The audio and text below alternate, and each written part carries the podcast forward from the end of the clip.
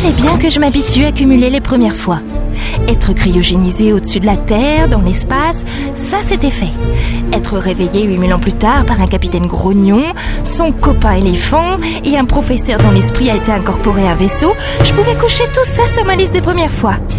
Tout comme courir dans une usine gigantesque recouvrant toute une planète à la recherche du capitaine Délice. Capitaine Me laissez pas toute seule Professeur de l'éther, vous me recevez?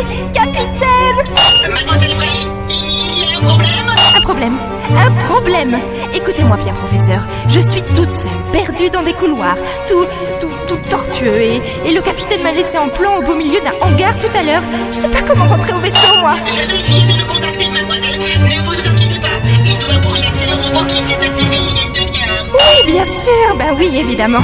Il fallait qu'il m'abandonne pour un robot, un qui, un robot qui. Euh, mademoiselle Fraîche, vos balbutiements trahissent un certain émoi. Que se passe-t-il Oh, les capteurs du vaisseau indiquent que l'activité électrique du robot se déplace dans votre direction. Il, il- il est devant moi, professeur.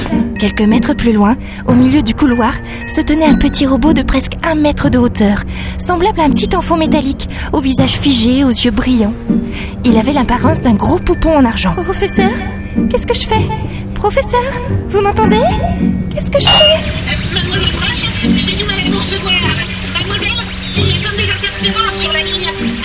Tir, négatif. Mademoiselle Professeur Euh, professeur de l'éther Le robot a fait deux pas vers moi, puis s'est arrêté. Il marchait comme un petit enfant, peu à l'aise sur ses deux jambes. Il s'est vite retourné, surpris lorsque derrière lui un sas s'ouvrit, découvrant le capitaine Délice essoufflé. Ah, te voilà, toi. Le robot s'est jeté sur moi, hurlant. Il m'attaque, il secours Je suis tombée en arrière, sentant le petit robot agripper mes épaules en couinant. Étrangement, ma peur se dissipait aussi vite qu'elle était apparue. Il ne m'attaquait pas, non Comme un enfant, il s'était réfugié contre moi, apeuré. C'est lui qui avait peur. Le tir de laser le projeta contre le mur du couloir. Je le regardais, allongé, appuyé sur mes coudes, sans aucune envie de me relever. S'il n'avait pas eu cette armure autour de lui, j'aurais juré voir, dans la pénombre du couloir, un petit enfant assis contre le mur, pleurer. Vous, vous lui avez tiré dessus Eh, il vous attaquait, oui ou non C'est juste un 2B, pas de panique. Un, un demi. Chess C'est Grazy, je capte mal. Euh, Chess, j'ai trouvé l'alternateur pour rentrer au vaisseau. Un 2B, mademoiselle Fraîche. Un bébé biomécanique, créé par des entreprises de jouets pour amuser les enfants humains. C'est un vieux modèle. Dans la salle de repos du Belbet System, j'observais le petit robot assis sur la table ronde. Il jouait avec ses pieds en ricanant. Il est mignon. Je crois qu'il m'aime bien. Bon, je, je répète ce que je vous ai dit en montant à bord de mon vaisseau, mademoiselle Fraîche. Hors de question qu'on emmène ce robot avec nous. Vous lui avez tiré dessus.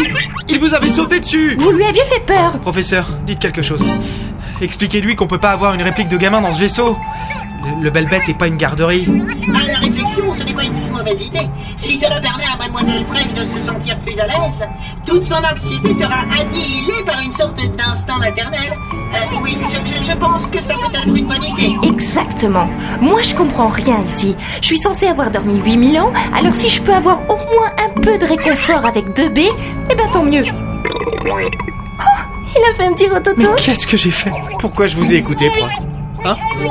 Pourquoi on a réveillé cette... cette, cette... Ah, j'ai pas de mots pour la décrire. Parce qu'elle est l'unique moyen pour nous de retrouver l'Éden, capitaine. Ouais, c'est ce qui se dit. Pardon euh, euh, Retrouver quoi L'unique moyen de quoi Je me suis levée, apercevant du coin de l'œil le petit robot qui se dandinait sur la table ronde, les mains entre les cuisses comme pour réfréner une envie d'uriner.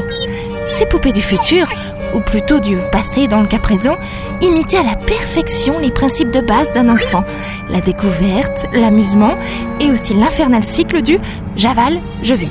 L'extraterrestre à allure d'éléphant sortit d'un petit couloir et adressa un mot dans son dialecte incompréhensible en passant à côté du capitaine. Bien bossé, Chess.